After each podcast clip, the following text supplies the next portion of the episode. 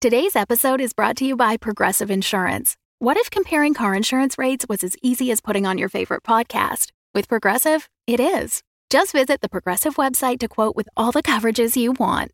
You'll see Progressive's direct rate, then their tool will provide options from other companies so you can compare. All you need to do is choose the rate and coverage you like. Quote today at progressive.com to join the over 28 million drivers who trust Progressive. Progressive Casualty Insurance Company and Affiliates. Comparison rates not available in all states or situations. Prices vary based on how you buy. Another day is here, and you're ready for it. What to wear? Check. Breakfast, lunch, and dinner? Check. Planning for what's next and how to save for it? That's where Bank of America can help. For your financial to dos, Bank of America has experts ready to help get you closer to your goals. Get started at one of our local financial centers or 24-7 in our mobile banking app. Find a location near you at bankofamerica.com slash talk to us. What would you like the power to do? Mobile banking requires downloading the app and is only available for select devices. Message and data rates may apply. Bank of America and a member FDIC. Hey listeners, Laurence here. We really hope you enjoyed the Mockery Season 3 finale and we'll have more surprises for you very soon. In the meantime, we'd like to introduce another Fable and Folly show that we really love. It's called Dirt, an audio drama. Dirt is set in modern day Washington state, and it follows Joseph Elo, a Seattle based tech celebrity who one day receives a mysterious letter in the mail from his grandfather, who died 30 years ago. The letter contains vague clues about the need to find things that may be hidden in various locations. As Joseph becomes more interested, he struggles to maintain a balance between his newfound obsession and his work responsibilities, and ultimately has to decide what he wants to do with the rest of his life. This is a really interesting and unique story. Essentially, it's an earthbound mystery, but it's definitely got hints of the fantastical as well. To me, it feels very literary, something about the first person narration, the slow delve into Joseph's past, and all the family lore, the slight sense of the surreal mingling with some really fun comedy moments. It all feels like a novel that you can't put down. It's definitely a long form, slow burn mystery, and the more time you put into it, the more hooked you'll get.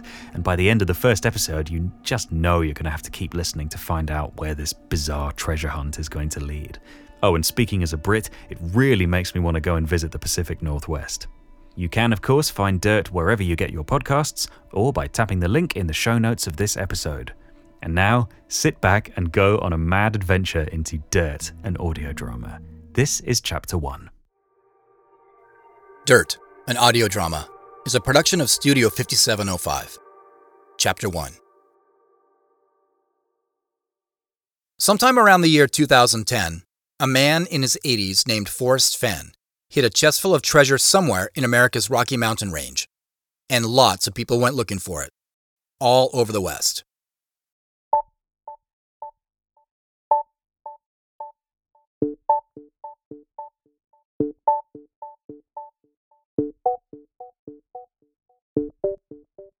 It's not hard to understand why. The contents of the chest were reported to be worth between one and five million dollars. And according to Fenn, an antiques collector and art dealer who was based in Santa Fe, New Mexico, the person who eventually found the chest, 10 years later, got to keep it, along with everything inside of it, all for themselves. There's a good chance you already know about Fenn's treasure, considering it's been covered by National Public Radio, Reader's Digest, Newsweek, Forbes, People magazine, and local newspapers and TV stations around the world. But in case you don't know, here's a little more background. Published images of the chest show that it was a bronze 10 by 10 inch box, decorated with Romanesque figures and carvings. Inside were things like gold nuggets from Alaska, rare coins, and gemstones. When fully filled, it weighed close to 40 pounds, sturdy enough to withstand the passing of time and harsh elements, yet light enough for an octogenarian to have carried it from his car to its mysterious hiding place. Fenn, who died in 2020, mere months after the treasure was found, said he did it all to inspire people to reconnect with the natural world, to go on an adventure and rediscover something lost. And, he insisted, no one besides him knew the exact location of the chest, not his wife nor his closest relatives. So, if he did it all in secrecy, how did it become such a sensation? The answers lie in Fenn's self published autobiography, The Thrill of the Chase. In it, among the many recounted tales of his adventurous life, including flying more than 300 missions in Vietnam and successfully battling cancer in the 1980s, there contains a map and clues about where the chest was hidden. The clues were written by Fenn as a 24 line poem, in a style of prose that sounds straight out of Narnia or Middle Earth, with phrases like, begin it where warm waters halt, and put in below the home of Brown. Among the estimated hundreds of thousands of searchers, many documented their efforts online. And as you might expect, Reddit went nuts over the whole thing. And yet, with Fenn remaining coy about the exact location of the chest right up until his death, dedicated searchers are left to wonder if they were ever close to finding it, or if finding gold was really ever the goal at all. So, why do I bring all this up? My story isn't about Forrest Fenn, but it does remind me of what's happening in my own life a treasure hunt of sorts, with mysterious origins. And for reasons that I'll soon explain,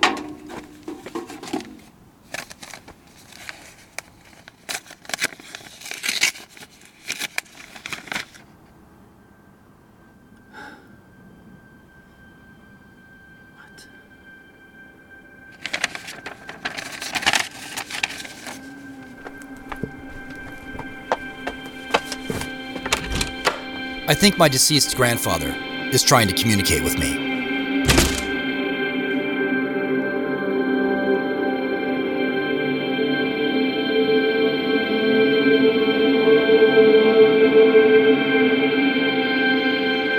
From Studio 5705, this is Dirt.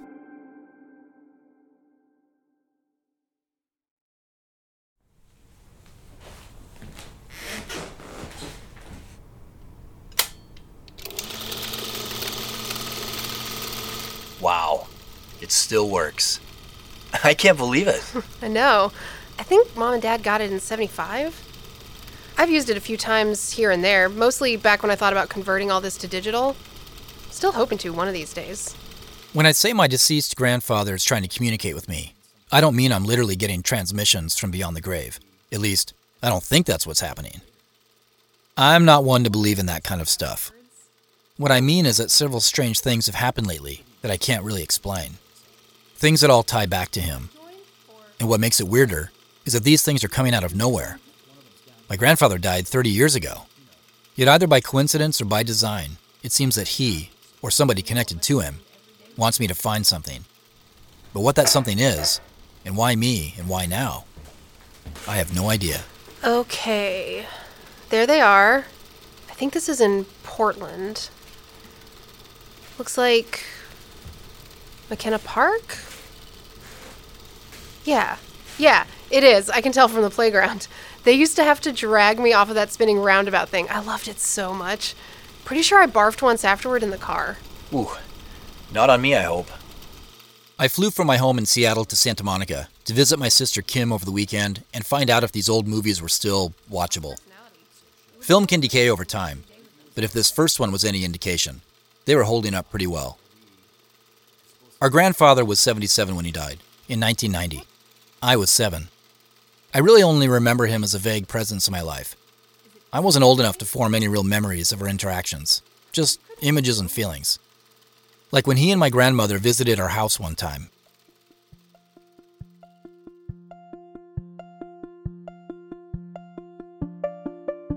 It was always a big deal when they arrived. They lived in Portland, and we lived in Seattle, and they usually stayed over for a few days at a time. I have a picture in my mind of being out in the front yard with my sister and my brother when they pulled up to the curb in their silver Volkswagen, with their luggage tied down tightly on top. They were on their way home from a long drive to Alaska and back, which, if you can believe it, they did a total of six times over the years. I remember their windshield and front grille absolutely pasted with bugs. My grandmother told me years later that she always felt like her body bounced for days on end long after they get back from the Alaska highway, due to all the potholes and rough sections they had to endure during their weeks of driving. I can also remember moments from my grandfather's memorial. Again, just flashes of images. It was on the banks of the Columbia River at Maryhill State Park. It was windy and hot, and the river, just beyond the edge of the grass, looked more like a giant lake. I remember there being lots of people sitting in lawn chairs under big, shady trees. A strange combination of sadness and laughter. My grandparents both came from large extended families and had lots of friends that they'd met and become close to from all over. I think my grandmother was the real secret to that.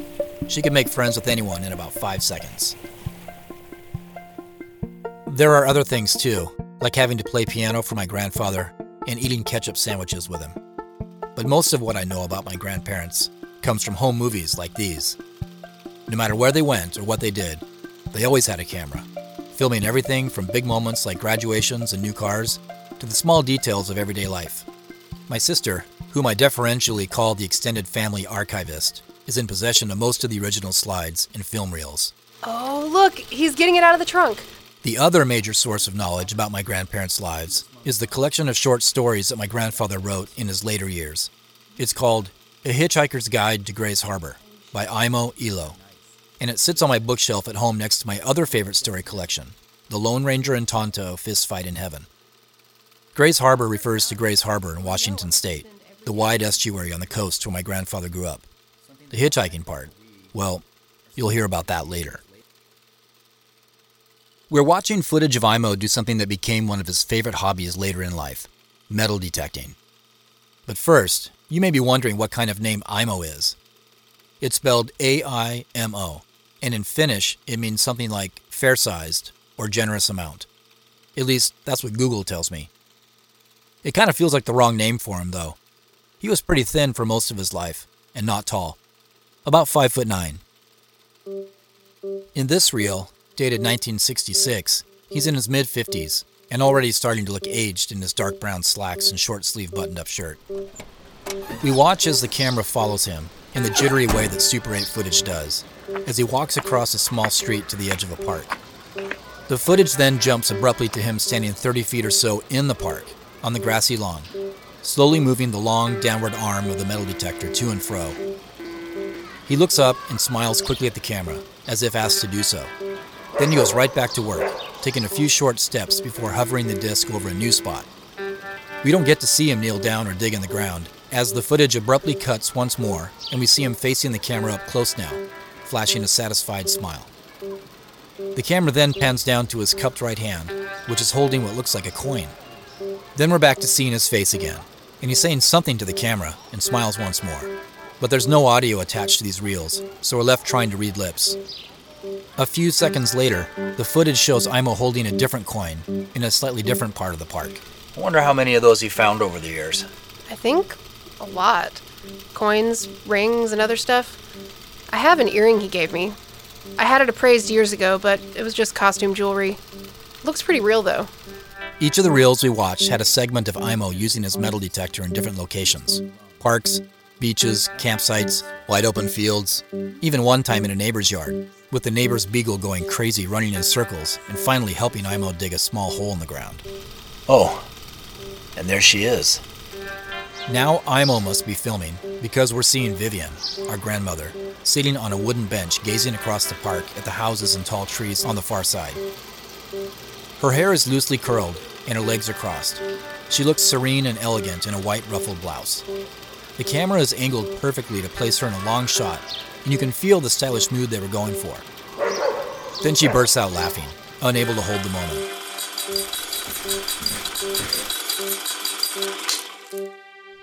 Well, there's the first one. That was about three minutes. Should we do another? Yeah. Yeah, this is great.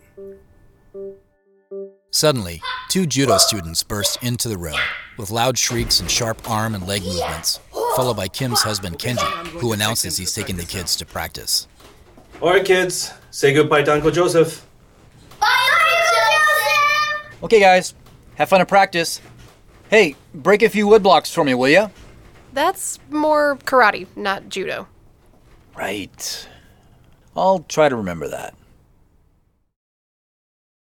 After about a half dozen more movie reels, Kim and I rent electric scooters and head over to one of her favorite restaurants in Venice for lunch a stylish Korean barbecue joint with dance music. Once we're seated, it doesn't take her long to get personal. So, you and Julie. What's going on there? Uh, It's complicated. So, you're not together then?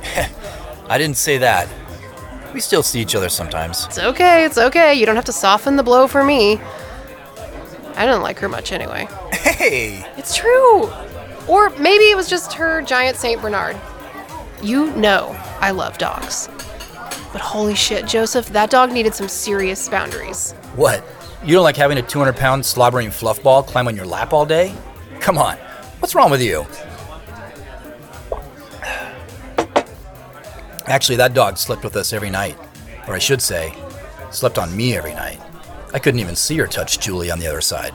My love life is pretty fair game, I guess, considering that A, it's been in the news, and B, I've introduced three different girlfriends to my family in the last year and a half alone. Each one, of course, was supposed to be the one.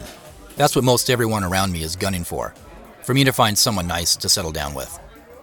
Kim has, and she seems pretty happy with Kenji and the kids and her life down here. But she's four years ahead of me. Our little brother, Eric, he's been engaged for five years, and they're finally getting married in August. For now, I've been advised to keep this part of my life very private. Spare everyone around me, as well as nosy reporters and photographers, the roller coaster ride of my unsuccessful dating life. When something real happens for me, if it happens, well, then we'll see about introductions. And work? How is the life of the celebrity CEO these days? Hmm. I get written up in a bunch of magazines, and you guys think I'm Mark Zuckerberg. It's not like that. Oh, you're on TV too. I've seen it. Yeah, that was just a PR tour. You know, we were just named a top 10 agency. The ticker under your name read Joseph Elo, Wolf of Wall Street. And they showed photos of you in your private jet. Whoa. Okay, you know I don't have a private jet, and that was just a weekend getaway to blow off some steam. To Bali? It was a long weekend, and a few people got carried away on Instagram. And what about the hotel room in Tokyo last year? During Algorithm and AdWords week. Like I said on camera, I made sure the band got home after they played for us. okay. They also mentioned. Okay. Point taken. Gotta admit, I do miss the days of flying under the radar. It was a lot easier when no one knew about us. I didn't have to be so careful about every little thing I did. Now that we're a $40 million company with a potential buyer, it seems everybody is watching. So please, by the way, don't do anything embarrassing right now in case you're being photographed. Ha ha. Who's the buyer? Oh, these short ribs are amazing. Mm. It's a group in Berlin called Molecular. They own five other agencies about our size in the States, plus 10 others in Europe and Asia. It's a great move for us. It's basically what we've been working toward. that said, Molecular is very by the book. They don't make much room for fun. In fact, I've personally been put on notice about maintaining a positive public persona, whatever that means, until the purchase goes through. None of that's been announced yet, by the way, so shush. My lips are sealed. Right after this next bite. Hey, I'm speaking at a few conferences coming up, two this month alone. In fact, one of them is down here. And then there's our own agency conference. Uh, convergence? I mean, confluence? No, wait, I've got it. Fusion? Um, conjoin. Conjoin. Right. I knew it was one of those together words. You know that's actually hard to say. Conjoin. Is it conjoin or conjoin? You couldn't just go with convergence? Yeah, convergence is taken. But conjoin. It's a little bit of a play on words, using con for conference, like Comic Con. Okay, I'm not in love with it either. But when you put on a big show like this, it has to have an equally big name that sounds substantial and generic at the same time. Right. Mission accomplished. Where are you putting it on this year? Minneapolis. I'll be giving the keynote for that one too. You should attend. Hey, you could give a talk. A talk? A talk about what? Are your attendees dying to know about the inner workings of the hypothalamuses of Sus scrofa domesticus? Maybe. You know, pigs are actually quite sweet. Lots of personality. You wouldn't know unless you spend every day with them. Yeah, I hear pigs and I go straight to bacon. But seriously though, anything having to do with the brain or the decision making mechanics of any species, I think people would sign up to hear about that. Or maybe they'd just sign up since you're related to me. Well, I'll think about it. But what I really want to know right now is why you came all the way down here to watch reels of Grandpa digging up pennies in the dirt. I mean, I know we're all a bit sentimental about those days, there must be more to it than that. Hey, it's great spending time with you and Kenji and the kids. That's not something we do enough of. Right. You're right about that. But come on, little brother, I can tell something's up. There are dozens of film reels in that storage box. You wanted to see movies of Grandpa using his beeper. Yeah. So? Well, it's just. Okay, brace yourself. Are you bracing yourself? Yeah? I have a hunch about something. Whoa. Whoa! From Mr. Evidence Based Research? Did you say hunch? Did you see the way Grandpa looks up at the camera when he finds something? Did you notice how he talks to the camera? Close up? Just for a few seconds. It happens almost every time. You know, it's too bad those reels don't have sound. I would love to hear their voices again. Although I guess that's what I've always liked about old movies. I mean, without sound, it really feels like something from another era. Yeah, same here. But in those moments when he addresses the camera, I mean, maybe he's just talking to Grandma or whoever was filming about whatever he found or about the weather, or just making nervous talk because he was on camera. Could just be conversational stuff, I suppose. But what if it wasn't? What if instead he was saying something specific in those moments? Like something very intentional. What do you mean? Okay, stay with me here. What if he was delivering some kind of message? Something that I or we are supposed to understand years later? I know, I know, but I have my reasons for thinking that. You have your reasons. Yeah, I don't know, Joseph. Leaving messages on home movies for future you to decipher? That seems strange. I mean, we were just kids when he died. We barely knew him. How, how could he know you'd pick up on something like that all these years later? it's not just the Super 8 reels, it's other stuff too. Stuff you could say I've recently become tuned into. Okay. I like the conspiracy angle you're going for here. It sounds like about five of the podcasts I've been listening to. But if you're asking me, and I don't think you did, but hi, favorite sister here, it just. It just doesn't seem like him to have a hidden motive or be cryptic or anything. It doesn't fit the profile, you know? Not of him or really anyone in the family. There's no dirt on anyone. Except maybe Uncle Lyle, but that's more just his own stuff that he's working out. Why does it have to be dirt? Couldn't it be something else? I mean, sure, it could be dirt, but maybe Aimo had something different in mind. Something that's, I don't know, more of a game? Some kind of puzzle to solve? You know how he was. Okay, well, this lunch has taken a weird turn. I know. So, what has you thinking this way? You must have some kind of evidence to support your theory. Kim is totally right. I don't live on hunches. And the same can be said of her. I think maybe it started years ago, when our parents died. I think we stopped being dreamers when that happened. But also, we're both scientists. And because of that, I feel foolish suggesting there might be some kind of unexplainable connection between our past and what I'm experiencing in the present. But I'm hoping she can help me make sense of it. So, evidence. Well, this is where it gets really interesting. For one, I've been having dreams. Dreams where it's like I'm a character inside of Aimo's stories. I'm talking really, really vivid dreams, almost like visions. Hey, I know dreams are just reflections of our subconscious.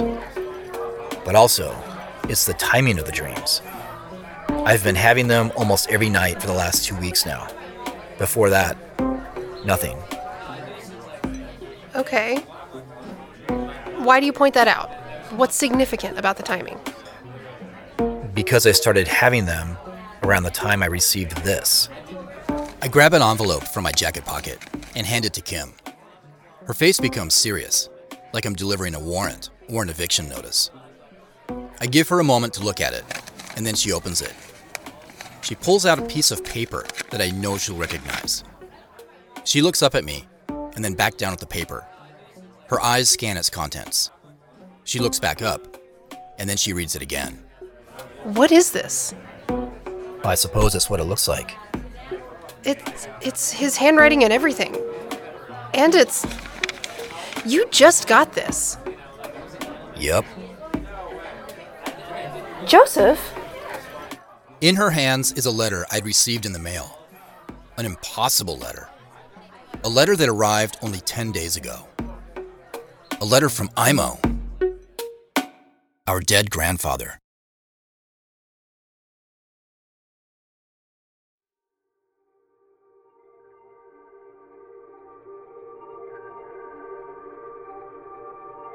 Dirt, an audio drama, is a production of Studio 5705 and is written, directed, and produced by me, Chris Cayella. This chapter features the voice talents of Jeannie Leslie as Kim, Sho Ito as Kenji, and Price and Parker Brooking as Kim and Kenji's kids. I play the part of Joseph. A special thank you to Kirsten Cayella for supplying the audio recording of our family's old 8mm projector for this episode. For more information about Dirt, an audio drama, including behind the scenes details about what inspired the story, photos of some of the settings that the story will venture to, and a chance at a free sticker, please visit dirtaudiodrama.com. That's dirtaudiodrama.com. And if you like what you hear, please rate and review the show on Apple Podcasts or Spotify, and follow the show on Twitter. This is just the beginning of a story that goes to many places, with many more characters and surprise twists and turns. Thank you very much for listening.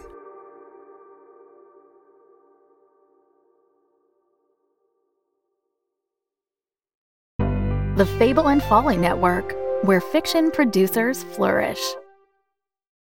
You wake up startled in the middle of the night, convinced that there's something out there in the darkness. Your brain tells you that there's nothing to be afraid of, that the inhuman shape in the corner of your room is just your laundry piled on a chair. But as you hear the ghostly, ragged breathing that doesn't belong to you, you realize your brain is dead wrong. If you love the mix of horror, mystery, and comedy in shows like Buffy, Ash vs. the Evil Dead, or Supernatural, you'll feel right at home on The Crit Show, a Monster of the Week actual play podcast where the players, playing as themselves, are tasked with being the last line of defense from the forces of evil that go bump in the night. Join us every Wednesday and learn the games we play while the gang tries their best to solve the mysteries, hunt the monsters, and protect the innocent. Their intentions are good, their dice rolls, not so much. You can find The Crit Show at thecritshowpodcast.com or wherever you listen to podcasts.